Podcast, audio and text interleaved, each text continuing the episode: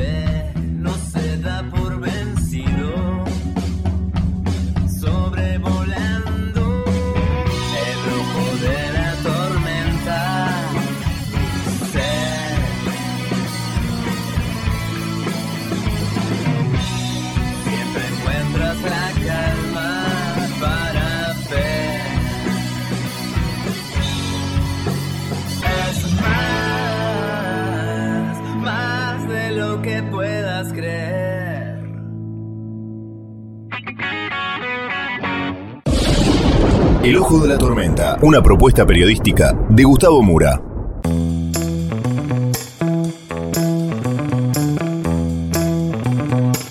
Bienvenidos al Ojo de la Tormenta. La noticia del día de hoy es la tragedia del Titán. Rápidamente vamos a la enumeración de temas que vamos a compartir junto con este. Vamos entonces con los temas del día de hoy en este breve sumario.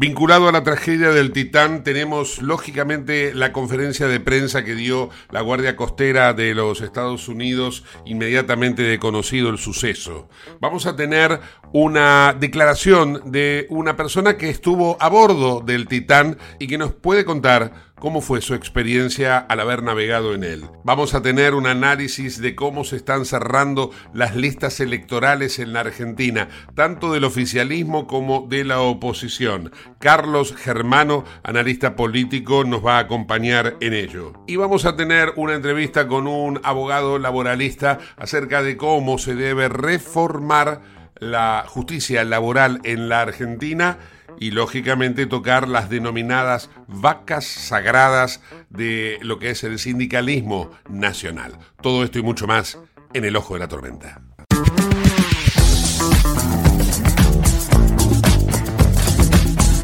Auspicia este programa Autopiezas Pana. Más de 30.000 productos en stock y más de 30 años brindando seguridad para tu vehículo. No te olvides de visitarlos en la web pana.com.ar o llamarnos al 42504220. Autopiezas Pana, tu socio estratégico. Dirección Avenida La Plata 1933, Quilmes Oeste. La noticia más temida, la peor de las noticias, ha ocurrido en el día de hoy con los pasajeros del Titán.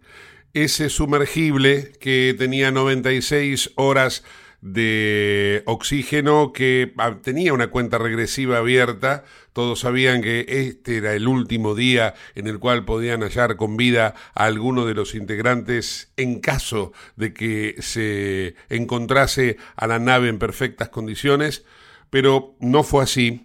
Hallaron restos del submarino que iba en búsqueda de tomar imágenes del Titanic. Vaya la paradoja, Titanic el mítico buque eh, hundido en las cercanías de las costas de Canadá, en la isla Terranova, que chocó contra un iceberg. En, ese, en esa búsqueda a 4.000 metros de profundidad fue el Titán. Así se llamaba esta nave, este sumergible de una empresa, Ocean Gate, que ahora va a tener que dar las debidas explicaciones de qué es lo que ha pasado. Vamos a escuchar el reporte de la Guardia Costera de los Estados Unidos. Un almirante habla ante la prensa eh, local e internacional, pero con el aditamento de que en todo el mundo se está escuchando las palabras de este hombre. Y vamos a ver también las causas a las cuales eh, le atribuyen la que ahora se va a conocer como la tragedia del Titán. Básicamente, hallamos cinco piezas importantes, grandes, que nos permiten estar seguros de que encontramos piezas del Titán. Encontramos la nariz, digamos, la ventanilla del Titán. También encontramos una parte importante de una cubierta trasera del Titán y también encontramos trozos del bastidor, de su estructura de base. En ese momento nos dimos cuenta que esta era ya una tragedia. Luego encontramos otro campo de escombros más pequeño. Ahí encontramos otra vez parte del casco del Titán. Lo que estamos haciendo en este momento es un mapeo de las piezas del Titán para tener a ciencia cierta las piezas que todavía quisiéramos encontrar.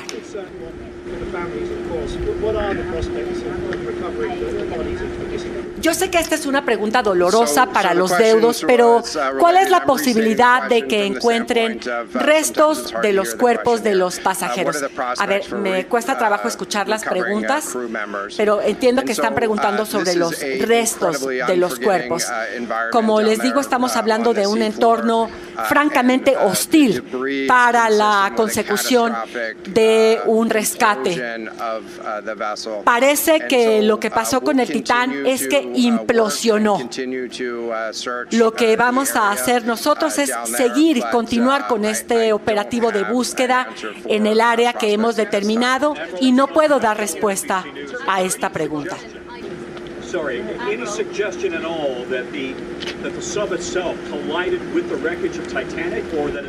En algún momento se rumoraba que el Titán pudo haber colisionado con restos del uh, Titanic.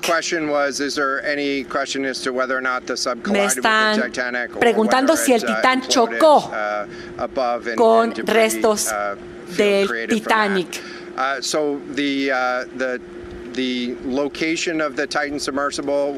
Lo que puedo decirles es que los uh, restos que encontramos del Titán se encontraban a 600 pies de distancia de los restos del Titanic. Uh, de manera que estamos hablando de campos, de un campo de uh, escombros claramente distinguible.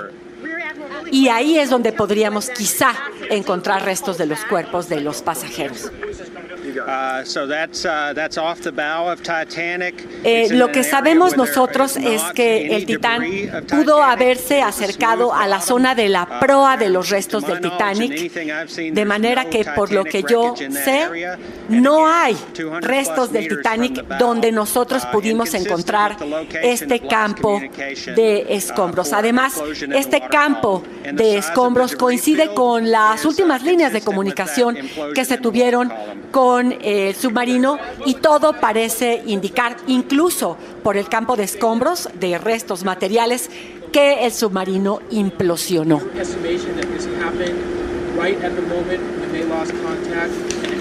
¿Se sabe por qué perdió el Titán contacto uh, con eh, su buque?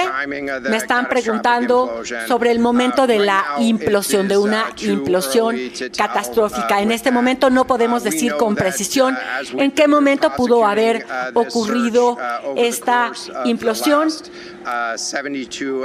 Lo que puedo decirles es lo que hemos encontrado en las últimas 72 horas de este operativo de búsqueda. Tenemos boyas, tenemos vehículos teledirigidos y no, no puedo dar otra respuesta más precisa. ¿Hay algún, alguna señal? ¿Saben si esto pudo haberse evitado, uh, esta tragedia? Uh, uh, Me están preguntando si el factor tiempo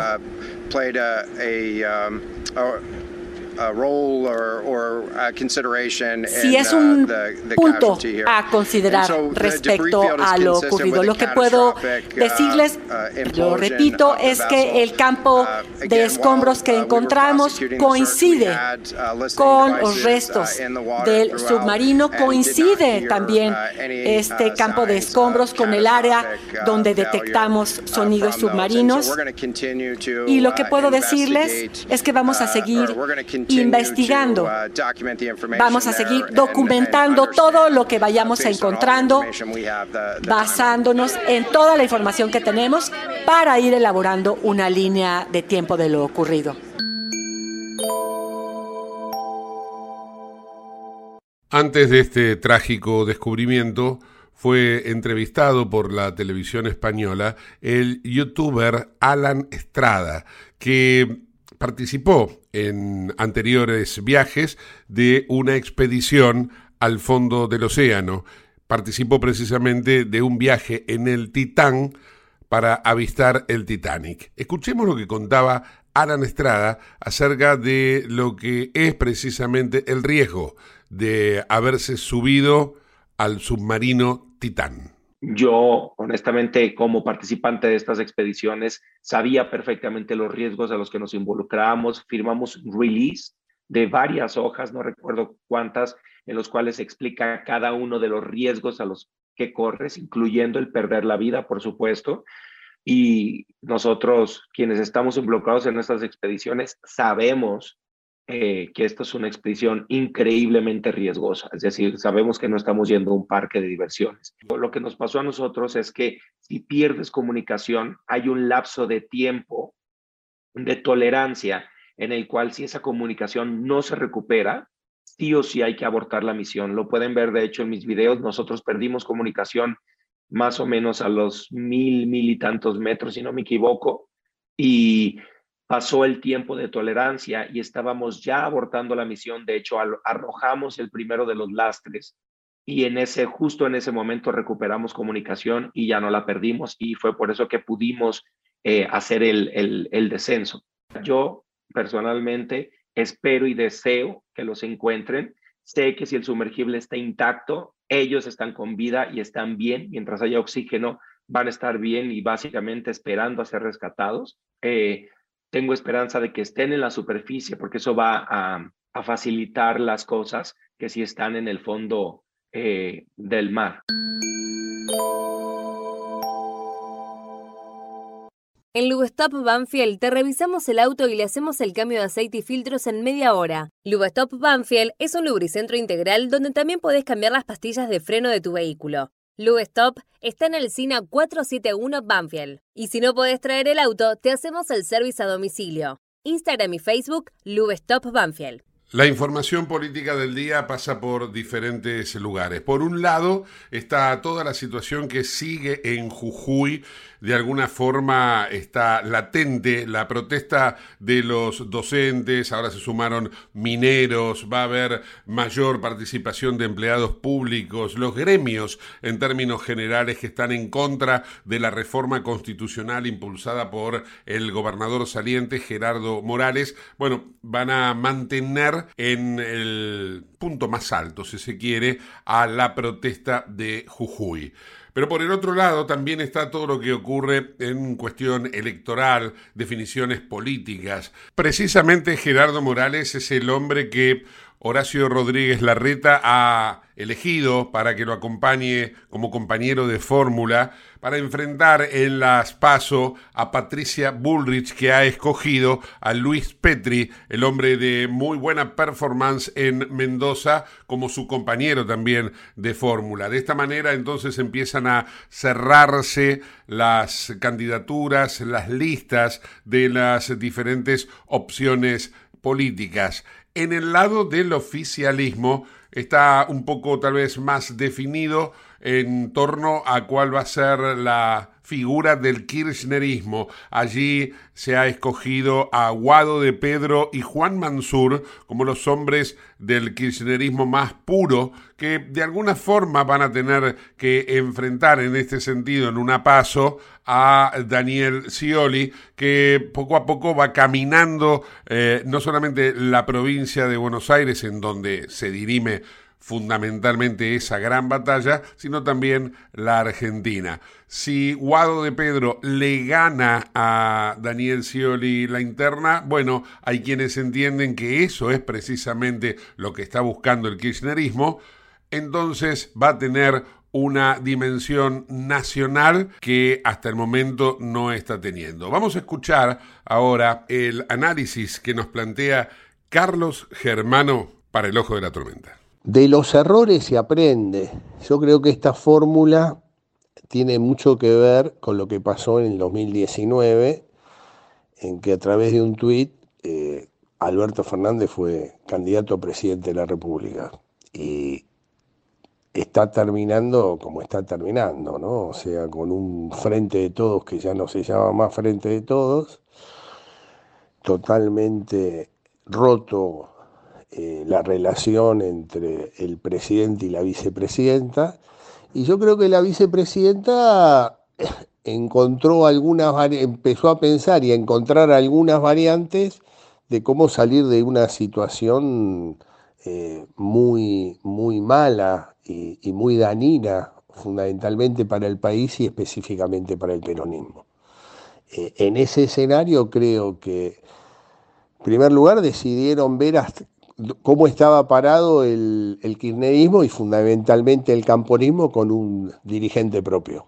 Que esto, digamos, no es nuevo, esto de alguna manera hacía unos tres, cuatro meses atrás ya había una, idea de, de, ir a, las elecciones con un candidato del riñón riñón y creo que fue lo que pasó. Acá creo que lo que se agregó para que Cristina no quede como la única responsable, como de alguna manera es el reclamo que muchos sectores del peronismo le están haciendo en la forma que Alberto Fernández fue ungido candidato a presidente, incorporó también la decisión de los de la Liga de los Gobernadores o los gobernadores, fundamentalmente los gobernadores del norte, y, y en el cual ahí aparece la figura de Mansur eh, eh, en ese escenario. Yo te diría, es una, una fórmula no lo suficientemente abarcativa de todo el peronismo, eh, me parece que es una fórmula que sigue concentrada muy fuertemente bajo la, el ala de, de Cristina Fernández de Kirchner, pero bueno, podrán saber hasta dónde, hasta dónde, hasta dónde tienen futuro y, apostar fuertemente a la provincia de Buenos Aires. La dificultad que yo estoy viendo en la provincia de Buenos Aires para, Guado de Pedro y para Axel Kisilov es, eh, Guado no es lo suficientemente conocido, el hecho de ir unas pasos con Daniel Scioli lo puede potenciar a nivel conocimiento, pero así todo no es un, dirigente, eh, un dirigente que enamore a todo el peronismo. Tiene una mácula en muchos sectores de, la sociedad que es un integrante de la cámpora. Y la cámpora tiene una imagen negativa, la figura, el nombre cámpora de casi 80% negativa. Eso creo que eh, en una campaña electoral le puede jugar en contra y fundamentalmente en la provincia de Buenos Aires, que la provincia de Buenos Aires tiene una particularidad que no la tienen las otras provincias. En la, provincia de Buenos Aires no es tan importante el día de la elección la figura del gobernador como si la, como si la figura del presidente y la del eh, eh, intendente. Entonces digo, esta es, un, e, es la figura de Guado como candidato a presidente, que es la que tiene que levantar la boleta de la provincia de Buenos Aires, yo te diría que eh, Axel Kicillof está en un problema. Eh, me parece que este es un tema que habría que mirarlo con, muchísimo detenimiento en el análisis y creo que el segundo dato, para cerrar, es que no quiso asumir totalmente la responsabilidad Cristina y es por eso que tenés a un gobernador como candidato a vicepresidente de la República. Escuchábamos recién a Carlos Germano, analista político. Comunícate con nosotros al 11 59 65 2020, el WhatsApp de Late. Ahora vamos a hacer una breve pausa, no te vayas del ojo de la tormenta. En el ojo de la tormenta yace un niño asustado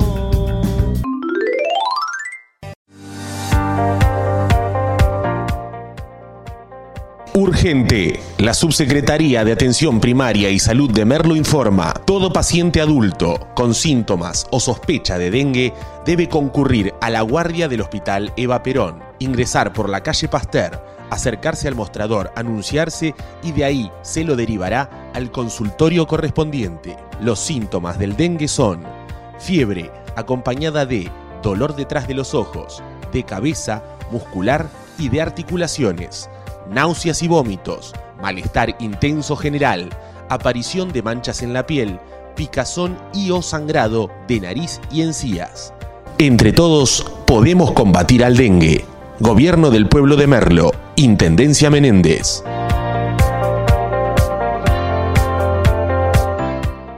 Autopiezas Pana, distribuidor nacional de autopartes Líder en el rubro suspensión, dirección y frenos para vehículos. Para más información sobre las marcas que trabajamos, visítanos en nuestra web pana.com.ar o escribinos a nuestro email pana.pana.com.ar. Autopiezas Pana, tu socio estratégico. 28. 34. 58.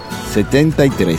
No importa si tenés 18 o 70 años, vos también podés terminar la secundaria de forma virtual y desde cualquier lugar del país. Con educación hay futuro. Conoce más en buenosaires.gov.ar barra Terminal la Secundaria. Buenos Aires Ciudad. Te invitamos a conocer La Pampa, porque creemos en una nueva forma de viajar a un ambiente ideal para estos tiempos. Aire puro, bosques y fauna nativa, gastronomía gourmet, vinos patagónicos, pueblos con historias emocionantes. En La Pampa, seguro te relajás, seguro te emocionás, seguro disfrutás. Viaja seguro, viaja a La Pampa, portal de la Patagonia.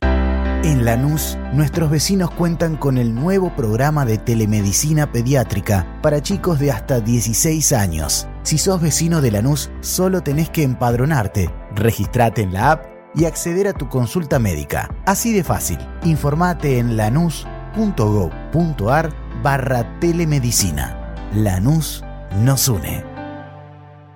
¿Sabías que todos los accidentes por inhalación de monóxido de carbono son evitables? Chequea que la llama de tus artefactos sea siempre azul. No olvides ventilar los ambientes de tu hogar todos los días, verificando que las rejillas cuenten con salida al exterior y las ventilaciones no estén tapadas ni sucias. Y controla las instalaciones internas con un gasista matriculado. Con estos consejos, proteges a tu familia. Metrogas, damos calor.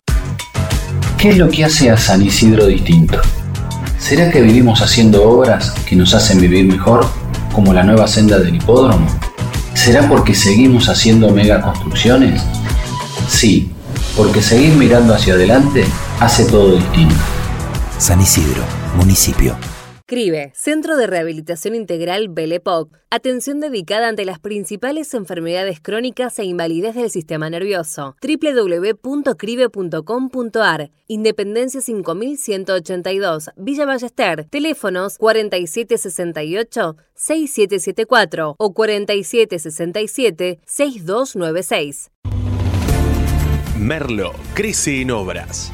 La Secretaría de Obras y Servicios Públicos de Merlo avanza con el plan de renovación de la red vial. Estos trabajos mejoran la transitabilidad de las calles, la seguridad y la calidad de vida de nuestros vecinos. Ya finalizaron trabajos de pavimentación en la calle Junín entre Cervantes y Ruta 40 en Merlo Centro.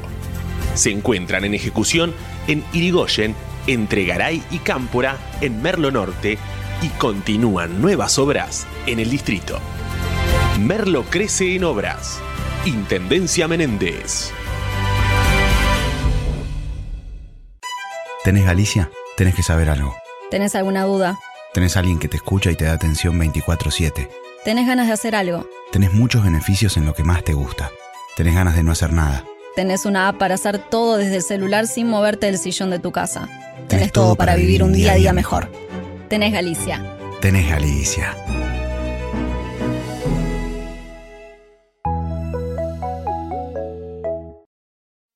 En Late estás escuchando El Ojo de la Tormenta con Gustavo Mura. Auspicia este programa CRIBE. CRIBE es un centro de rehabilitación integral que está ubicado en Villa Ballester, provincia de Buenos Aires, certificados con normas de calidad ISOIRAM. El centro CRIBE ofrece, entre otras terapias, tratamiento de rehabilitación por ozono. La página web es www.cribe.com.ar, sino en facebook.com barra cribecom. CRIBE queda en Independencia 5182 Villa Ballester. Los teléfonos 4768-6774 o 4767-6296. CRIBE, Centro de Rehabilitación Integral Belepo. Bien, estamos en comunicación con un abogado laboralista, especialista ahora en todo lo que tiene que ver las nuevas leyes laborales, todo lo que la Argentina de alguna manera va a tener en algún momento que reformular. Y eh, recientemente ha sacado un libro, se llama Análisis del régimen de indemnizaciones. Se trata de Jorge Samuleian. Jorge, ¿cómo estás? ¿Cómo estás, Gustavo? Un gusto. Igualmente, gracias por atendernos. ¿eh? Bueno, la Argentina es un territorio, me parece ahora, fértil para todas las reformas que de alguna manera planteas en el libro, ¿no? Mira, lo digo y me reitero, si algo bueno dejó esta agudísima crisis eh, fruto de una herencia compleja, más las erróneas de, medidas de gobierno, más la pandemia que no es imputable al gobierno, pero sí su mal manejo, más el aislamiento eterno. Bueno, todo eso, si trajo algo de bueno, y estoy siendo sarcástico en el concepto, es que el tema reforma laboral, que después de malas experiencias eh, o incompletas experiencias más que malas, era como mala palabra, hoy está en boca de todos.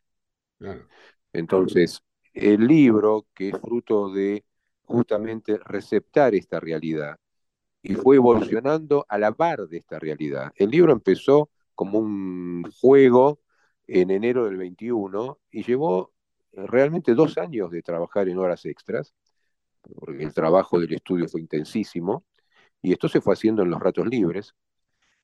Y en verdad, ¿Por qué digo que fue creciendo a la par de que la realidad se iba complejizando? Porque refleja todo lo que pasó estos dos años y llega a una conclusión que es en la que estoy, eh, a la que estoy abocado a defender y a propalar, que es que la solución del tema laboral no es tan difícil de conseguir si quienes tengan la posibilidad de hacerlo tienen el coraje necesario y tienen la claridad de ideas necesarias, sin ideologizar los métodos de solución. Esto es, mi enfoque es absolutamente técnico, ¿eh?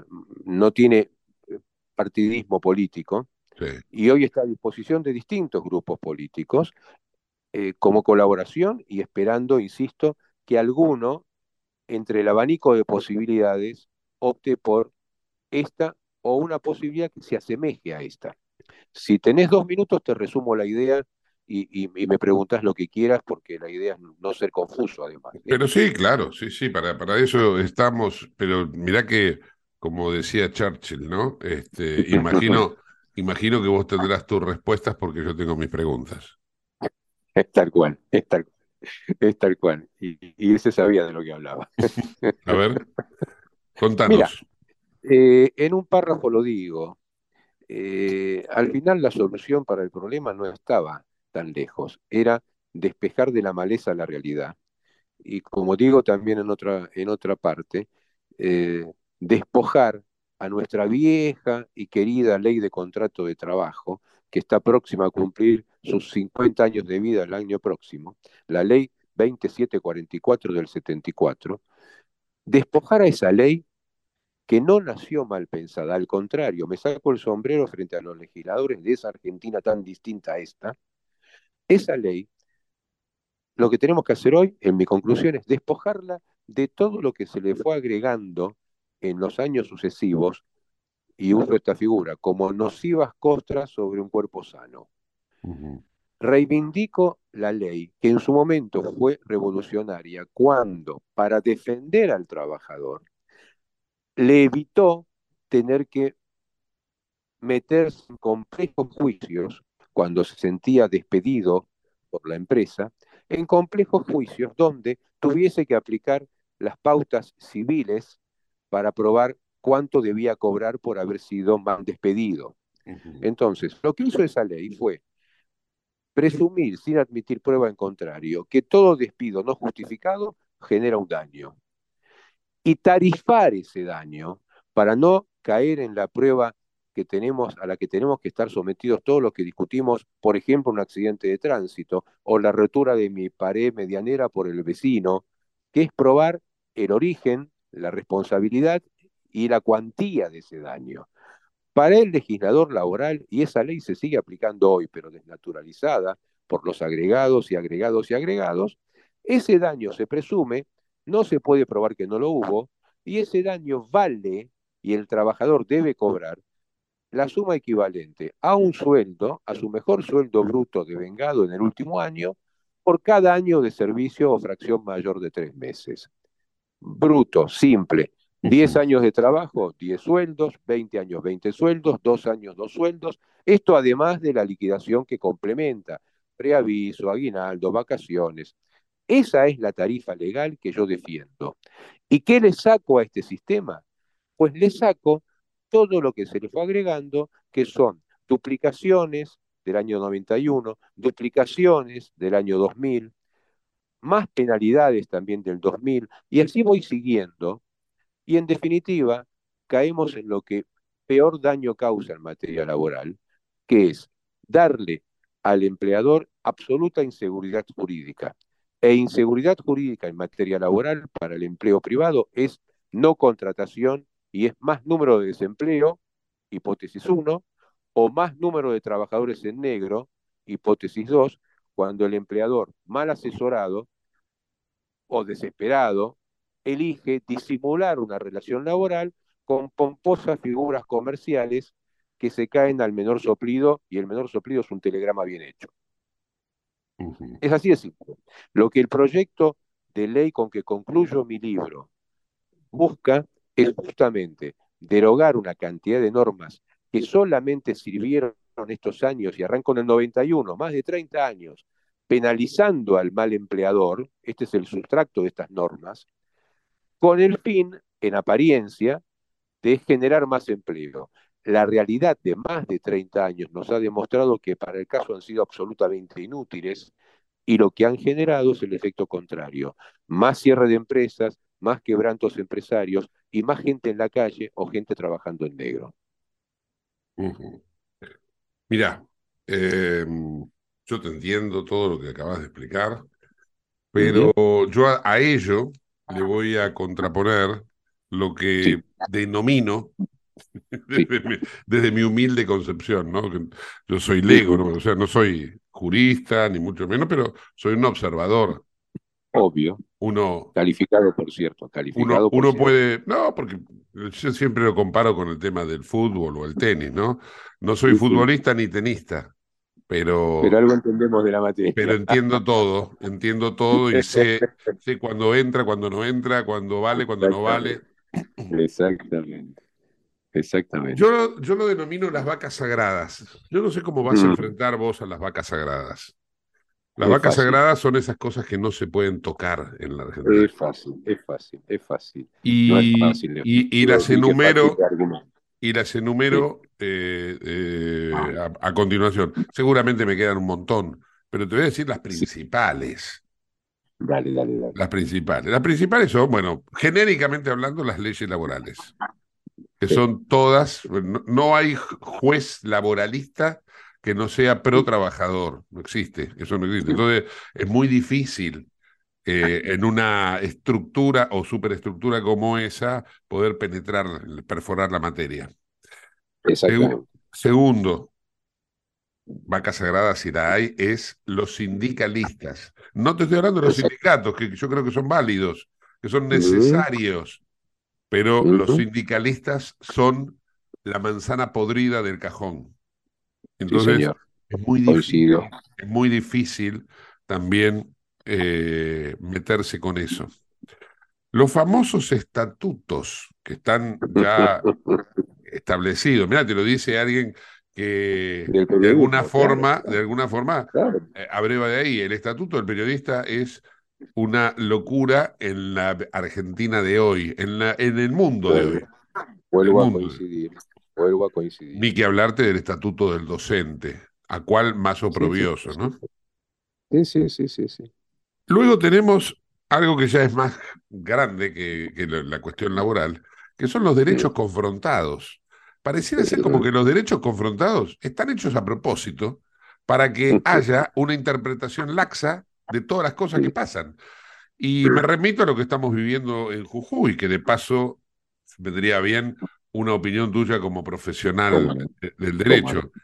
Porque los derechos confrontados son el cáncer de una sociedad, en donde yo te agarro y te digo que está permitido que hagas huelga, pero al mismo tiempo te digo que está prohibido que hagas huelga. Te digo que está permitida la protesta, pero te digo que está prohibida la protesta. Está permitido que cortes calles, pero te digo que está prohibido que cortes calles. Entonces, los derechos confrontados terminaron siendo una, eh, lo definí recién, es el cáncer de una sociedad, porque la sociedad se autodestruye ataca el sistema autoinmune y no hay forma de solucionarlo. Entonces, en una Argentina que pretende salir adelante, donde haya derechos confrontados, en donde vos no puedas saber eh, a qué hora llego yo de Quilmes a Vicente López por el solo hecho que hay que cruzar la capital federal. Y sí. Es, Entonces, es, así, es, increíble. Es increíble. En el punto de arranque coincido en todo. Y por último, y por último, de, dentro de este ítem de vacas sagradas que te puse, está el tema de que, claro, hasta ahora nadie se había animado, pero es que no estaba legislado. No hay, no hay protección, no hay derecho para la propiedad pública. Sí la hay para la propiedad privada, pero como la propiedad pública ya está vulnerada, ya ahora avanzan sobre la propiedad privada. Y, y, esto es lo que está pasando, por ejemplo, en el sur de la Argentina con los maputruchos que vulneran la propiedad privada porque la propiedad pública ya la tienen vulnerada, ya está, ya es de ellos. El, Parque Nacional Nahuel Huapi se está fraccionando, el gobierno actual lo está fraccionando para dárselos porque ya lo consideran un derecho. Y como ya esto no les alcanza, ya entonces vulneran la propiedad privada. Entonces, yo veo que estas vacas sagradas son muy difíciles de atacar. Sí. ¿Entendés? Sí. Coincido, coincido, pero es viable. ¿Me toca? Sí, claro, obviamente. Vamos, vamos porque me encantó el planteo, me encantó. Por eso te iba diciendo que estoy de acuerdo y que coincido, y ahí vienen los matices. Y también es fruto de pensar esto todos los días, porque te está hablando una persona que en la presentación inicial del libro el jueves pasado, en la Cámara Argentino-Armenia, eh, fue un disparador de ese primer evento, de tantos que van a venir, que cumplíamos 30 años de asesores ad honorem de la Cámara. Y son prácticamente los mismos 30 años que estamos todos los días trabajando en esto, cuando elegimos con mi hermano esta especialidad laboral empresaria. Difícil si las hay. Entonces, fruto de ese trabajo de todos los días y de ver y de tener que intervenir en cierres de empresas todos los días, es que surgió este libro y surge este convencimiento de que hay una solución viable. Mira, eh, sin querer queriendo, te voy a aplicar un principio del derecho del trabajo para empezar a responderte los cinco cuestionamientos.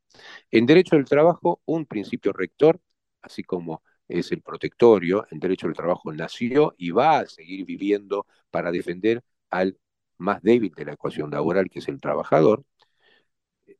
existe también, además de ese, un principio clave que es el de primacía de la realidad. Y esto implica que no importa la estructura que vos inventes o que las partes se den de común acuerdo, lo que prima es la realidad de la relación. Bueno, yo acá voy a extrapolar ese principio. La realidad nos está imponiendo estas reformas. La realidad, no el, el, gusto de uno o el gusto de otro, no la ideología de un lado o ideología del otro. La realidad te está mostrando que así como estamos, no vamos bien, y sin ser yo economista ni sociólogo, cuando vos ves que tenemos hace 12 años el mismo vergonzante número de 6 millones de trabajadores en blanco, esto marca que algo estamos haciendo mal y que hay que cambiar. Realidad, no opinión, realidad, ¿sí? Objetiva. Entonces, vamos al tema jueces laborales. Amigos con los que nos peleamos todos los días y cada tanto nos amigamos, ¿sí? Mm. ¿Qué pasa con los jueces laborales? Un juez que respeto muchísimo y tuvo la bonomía de prologar mi libro y compartió la presentación los otros días en la Cámara Argentino-Armenia, eh, José Ignacio Ramonet, lo dijo expresamente, hablando del libro. Cuando el empresario pide seguridad jurídica, cito, eh, nos apunta a los jueces por nuestras sentencias. Y lo que deberían hacer es apuntar a Rivadavia y Entre Ríos para ver qué leyes salen de ahí. Porque los jueces, y ahora agrego yo, los jueces lo que en definitiva tienen que hacer es aplicar la ley. ¿Sí? Sí. Eh, con un condimento ideológico, como digo siempre, yo soy de Boca y no soy de River, todos tenemos un corazoncito, pero el buen juez es objetivo y aplica la ley. Entonces, si la ley me permite sancionar al empleador cuando dice el trabajador que paga 100 pesos en negro sobre un sueldo de 100 mil, no importa la cuantía del pago en negro, y con un testigo trucho el juez lo da por válido ese hecho, la ley obliga al juez que valoró para mí mal la prueba, a condenar a la empresa a pagar, textual, el doble de las indemnizaciones por antigüedad y preaviso, si trabajó 20 años, 20 sueldos más, más dos más de preaviso, y el 25% de todo lo cobrado en negro, en este caso ridículo 100 pesos, por todos los años de relación laboral del 89 para acá. Es complejo de estudiar, de explicar, pero es así. Entonces, el juez tiene que aplicar esa norma si está rigiendo si consideró Sí, que hay entiendo. pagos negros. Entonces, si yo derogo esa norma que tiene 32 años y no generó empleo, porque nació para eso, nació junto a un blanqueo que duró 90 días. El blanqueo duró 90 días y las sanciones, si no blanqueabas, vienen durando 32 años. ¿Te fijas que la realidad está mal y que la realidad se tiene que imponer? Entonces, cuando vos legislás bien, el juez no puede sentenciar mal, no puede ser injusto en las sentencias, más allá de errores humanos que cualquiera como juez también puede tener. Entonces, el tema jueces se arregla con una legislación simplificada, purificada cargas y cargas y cargas contra el empleador. Como los que saben de impuestos, no es mi caso, te explican, tenemos que modificar de raíz el tema impositivo para que la empresa pueda trabajar puede invertir, pueda crecer y no pagar 150 distintos impuestos. Bueno, el laboral es lo mismo. Nuestro convencimiento es que si a la empresa vos les das seguridad jurídica, previsibilidad de cuánto es el costo de cada conflicto, porque el conflicto es inherente a la relación laboral, no va a desaparecer por más leyes que hagamos. Lo que tiene que tener es un costo previsible y no desapoderar de derechos al trabajador. Por eso, como me jacto de ser el conciliador del estudio, yo en el estudio tengo a mi cargo las áreas de capacitación, negociación y consultoría laboral. Vivo en las empresas estos conflictos todos los días y trato de negociar y evitar los juicios o trato de negociar una salida razonable de los juicios, que hoy son todos millonarios. Entonces, como negociador, que estimo ser bueno, propongo esta ley y le propongo esta ley a los amigos sindicalistas. Voy a tu, segundo, a tu segunda vaca sagrada. Yo te puedo asegurar sin dar nombres por una cuestión de, de, de, respeto y confidencialidad. La mayoría de los sindicalistas, varios de los cuales me acompañaron de la presentación y me van a acompañar las siguientes, y la mayoría de los abogados rivales, con los que después de tantos años tenemos un juego leal y cada uno defiende su derecho, y bien hacen en aplicar todas las normas que tienen para aplicar, ¿eh? entonces con la mayoría, discutiendo, llegamos a la misma conclusión llegamos a la misma conclusión. Así como estamos, los sindicatos están quedando sin afiliados. Y no es por el avance tecnológico, es porque no hay, no hay trabajo en blanco. Y el que no trabaja en blanco no es afiliado y no es aportante a ningún sindicato. Entonces, lo mismo que me dicen los sindicatos en privado, espero que en una buena negociación parlamentaria con la bancada de representación oficialista hoy o sindical, se llegue a un acuerdo cuando les expliquemos que no estamos yendo como caballito de batalla por un sistema quizás teóricamente mejor, pero que entiendo hoy inviable, como el de la mochila o el de fondo de cese laboral que promovió Macri en el 2017, o cualquiera que trate de asimilar a todos los nuevos trabajadores al sistema de la industria de la construcción. Mi propuesta es no tocar ese tema. Insisto, es mantener el sistema de indemnización tarifada a cargo del empleador en beneficio del trabajador. Solo pretendo que esa indemnización tenga un techo y no sea imprevisible. Y hoy te aseguro que es imprevisible. Si hoy un colega te dice, Gustavo, yo sé cuánto va a costar este juicio, te está mintiendo horrorosamente. No se puede saber, depende del estómago y del buen o mal gusto del abogado que genere esa demanda, porque no hay límites. Entonces, ¿vos podés trabajar con los sindicatos? Sí. ¿Vos podés trabajar con los abogados, colegas que piensan otra cosa? Sí. Te, hago una, un, asterisco y, te va a resultar divertido. Con uno de los colegas que no pudo venir a este evento, va a venir al siguiente, discutíamos de buena fe, así, abiertamente, como amigos, y primero me dijo una argentinidad típica, y pero yo voy a ganar menos plata si me sacás todas estas indemnizaciones que hacen que un juicio, en vez de valer 5 millones, valga 14 o valga 40. Y a poco andar, cuando le argumenté lo que sostengo, me dice, no, sabes que no estás tan equivocado, porque si se genera más empleo y hay más empresas dando trabajo, en definitiva voy a ganar más plata. Fíjate cómo la realidad se termina imponiendo. Ahora, si todos somos cortoplacistas, yo gano muchísima plata, Gustavo, y no me da pudor decirlo cuando cierro una empresa. Muchísima plata. Pero ¿sabes qué? Y lo dije a corazón abierto en la presentación, al punto de emocionarnos varios, quien hablaba y varios que nos conocen de años, yo esa noche no duermo, porque no siento que gano plata al cerrar una empresa y cobrar una cantidad importante, porque esa empresa no produce más. Y 100, 200, 500, 1000 personas, les va a costar muchísimo en esta sociedad volver a trabajar en blanco. Entonces, yo siento que gano plata cuando abre una empresa, cuando contrata gente, cuando van a comprar máquinas y vuelven al país para seguir invirtiendo. Y para que esas empresas lo hagan, lo que tenemos que sacar desde encima es la pata que le genera el Estado a través de esta legislación, así como lo tenemos que hacer, y ahí yo no me voy a meter, pero es obvio que hay que hacerlo en el tema impositivo. Entonces, ¿se puede? Sí se puede. ¿Va a costar? Obvio que va a costar.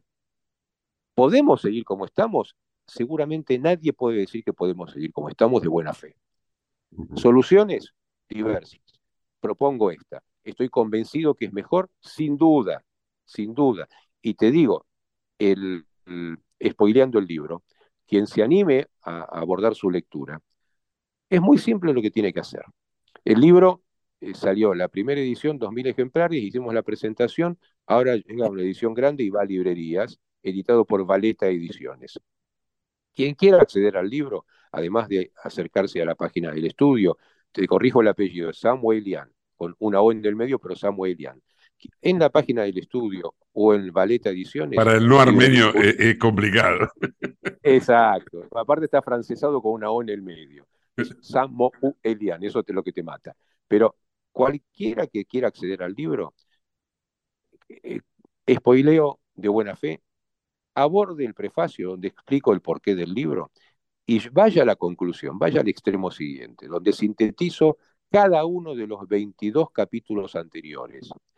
El capítulo donde defiendo el sistema tarifado de la ley de contrato de trabajo y los capítulos donde saco normas, pido derogación de normas y lo justifico en cada uno, y donde pongo límite a, un par de normas más, como el tema de la doble indemnización última 2019-2022, que está caminando recién ahora con los juicios que toman cuerpo ahora, y donde pongo un límite a un tema tremendo, mucho más caro para las empresas y que no tuvo prensa, que es una modificación dispuesta por los jueces de Cámara, distinguidos juristas, que en mi entender, humilde entender, se han equivocado y por mucho, porque han causado desde septiembre pasado para hoy una multiplicidad, una multiplicación geométrica en los valores de cada sentencia, al aplicar un sistema que implica capitalizar anualmente los altos intereses vigentes por el proceso inflacionario. Entonces, a eso también le ponemos, le damos una solución. Ese libro termina con un proyecto de ley. Por eso digo, quien quiera leer el libro, en el prefacio va a entender qué estamos haciendo, en la conclusión va a encontrar la síntesis de todos los capítulos anteriores a los que después puede ir abrevando para estudiar un tema, cada, cada tema puntual, sea contadores, sean empresarios, sea gente de recursos humanos, sean colegas. Y ese proyecto de ley con el que concluye el libro, el capítulo conclusión, es el que hoy tengo el orgullo de que esté en manos de referentes políticos, donde entonces la posibilidad de que en la futura legislatura alguien lo defienda, con matices, con diferencias, pero eso es, es un proyecto, hoy es viable, no es algo ilusorio. Eso me entusiasma sobremanera, porque no estoy buscando con esto ganar plata vendiendo libros. Mi intención es que la idea sea conocida y que haya varios, y no solamente mi estudio, que lleven esa bandera. Bien, la verdad que me, queda igualmente un sabor amargo, no por lo que vos decís, que es todo auspicioso, sino porque la Argentina me, me duele, la Argentina me duele a cada minuto. Eh, yo sinceramente... No duele, no duele, Por más, por más que eh, vos hagas llegar este libro a un escudero de, del rey eh, Jorge, qué sé yo, no sé por decir un, nombre. No, me gustó, lo de Jorge me viene bien. Me viene este, claro, mira vos. No, a, lo que voy es, eh, es muy difícil, va a ser muy difícil, porque fíjate vos lo que está pasando, y acá me, yo te decía que me interesaba una opinión tuya, fíjate lo que está pasando en Jujuy. Se reformó, se reformó la constitución. ¿Qué es lo que buscaron en la reforma constitucional? ¿Buscaron un beneficio propio para el gobernador? No, ese gobernador se va. Buscaron, buscaron algo que uno pueda llegar a considerar que es espurio para la sociedad, tampoco, por el contrario. Hay una sociedad permanente que reclama el libre tránsito, hablábamos hace un rato de poder cruzar la capital sin tener que atravesar los piquetes. Hoy cuando acordábamos la entrevista vos me dijiste, claro, eh, eh, iba, a poner ese ejemplo, iba a poner ese ejemplo. Hoy cuando acordábamos la entrevista me dijiste, no sé si llego por el tema del el piquete del día. disculpame esta, esta contribución. Tengo todavía libros y, material sobrante de la presentación en Santa Fe y Suipacha, en la sede de la Cámara, que es vecina de la Casa de Jujuy. No puedo acceder. Claro. Entonces, cuando vos te planteás que hay un sector de la sociedad que no es minoritario, porque de acuerdo a la última elección es prácticamente la mitad de la Argentina quiere restablecer el orden. Sí. Eh, la verdad interpreto a ese gobernador saliente que es Morales y dice, che, vamos a reformar la constitución para brindar seguridad de que puedan atravesar la provincia sin que haya piquetes. Y también seguridad de que no me tomen los edificios públicos, que estábamos hablando de la propiedad pública, ¿no?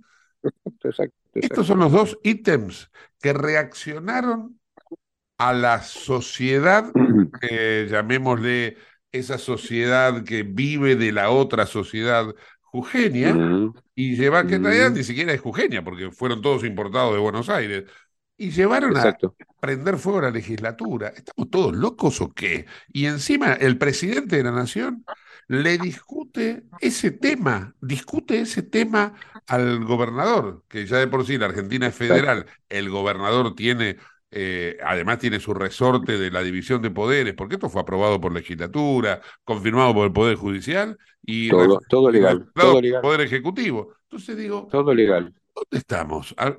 quiero tu opinión sobre esto. sin, sin ningún prurito la voy a emitir. Porque te decía antes, yo tengo mi, mi, mi elección política, sé para dónde, para dónde rumbeo, sé qué, qué modelo apoyo, y te lo hago muy simple yo como, máxime como abogado, yo no puedo consentir ninguna medida que implemente ningún gobierno que no respete los principios republicanos de gobierno. Creo que con eso te digo todo, porque hay una mala praxis en, y todo el mundo se llena la boca hablando de democracia, el gobierno del pueblo, y se olvidan de lo que se debe defender es una democracia republicana, que no es cualquier democracia. ¿sí? Entonces, si yo defiendo una república defiendo la división de poderes. Si yo defiendo la República, defiendo las constituciones y su vigencia como norma superior. Si yo defiendo la República, defiendo que quien fue votado por el pueblo tiene que ejercer las cargas que ese, ese, ese voto le otorgó en el marco de una limitación donde el último de los poderes y el que está por encima del omnipresente poder ejecutivo es el poder judicial. Entonces, lo que está mal, está mal en cualquier república y Argentina no puede, tiene que dejar de ser la excepción. Argentina no puede seguir siendo el país donde los turistas vienen a sacar fotos cuando no les, no, roban el, teléfono o, o los lastimen peor, de la gente haciendo un piquete y 50 tipos cortando una avenida o una panamericana. Pero esto es decisión, es el coraje del que yo te hablaba cuando lo invocaba para quienes tengan que legislar y llevar adelante una reforma laboral, laboral real que no conculque derechos esenciales, pero que va a pisar callitos y que va a generar problemas. Pero entonces, si no vamos a hacer eso, de verdad, cerremos el país y tomémonos el primer medio de transporte para alejarnos mucho. Ni vos ni yo queremos hacer eso. Tanto vos como yo soñamos con un país distinto. Yo lo puedo hacer igual que vos, votando bien, votando de buena fe a quienes crea que pueden hacer, interpretar mis deseos de un país distinto. Ahora, en la parte, vos podés como un divulgador en los medios hacer, tratar de hacer escuela con tu ideología sana, yo lo puedo hacer como abogado laboralista, no lo puedo hacer como economista, no lo puedo hacer como abogado constitucionalista. Como abogado laboralista, yo tengo las herramientas para que el país se ordene. Ahora, ¿puedo evitar que disponga este sistema el futuro gobierno? Que, insisto, es el mejor, estoy convencido, no es de petulante, que es el mejor que se puede implementar. ¿Voy a evitar que me corten o me rompan el Congreso, la legislatura, el, el Palacio de Justicia. No lo puedo evitar.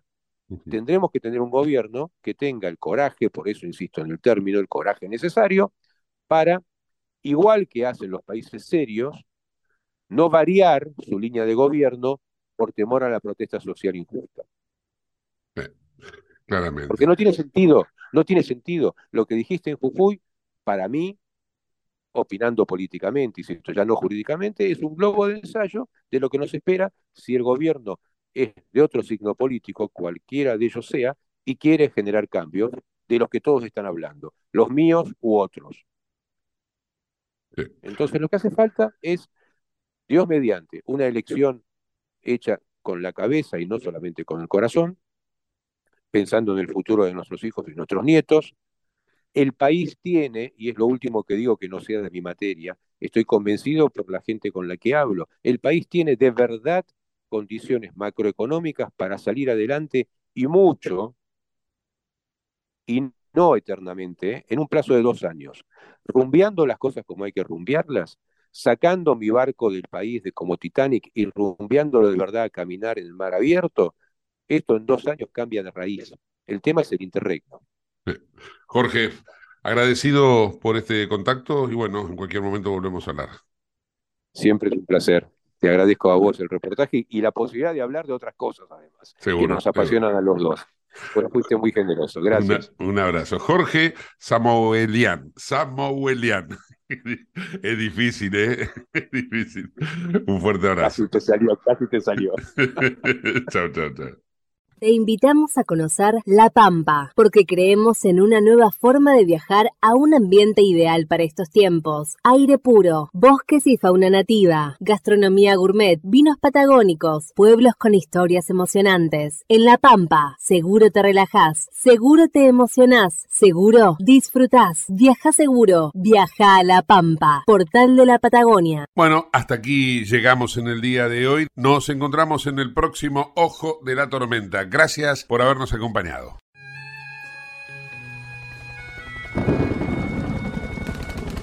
Mientras las agujas de reloj y el calendario siguen su curso, la tierra gira entre guerras, pobrezas, desigualdad. La codicia influye en cada acción. Abre las puertas al abismo de la autodestrucción.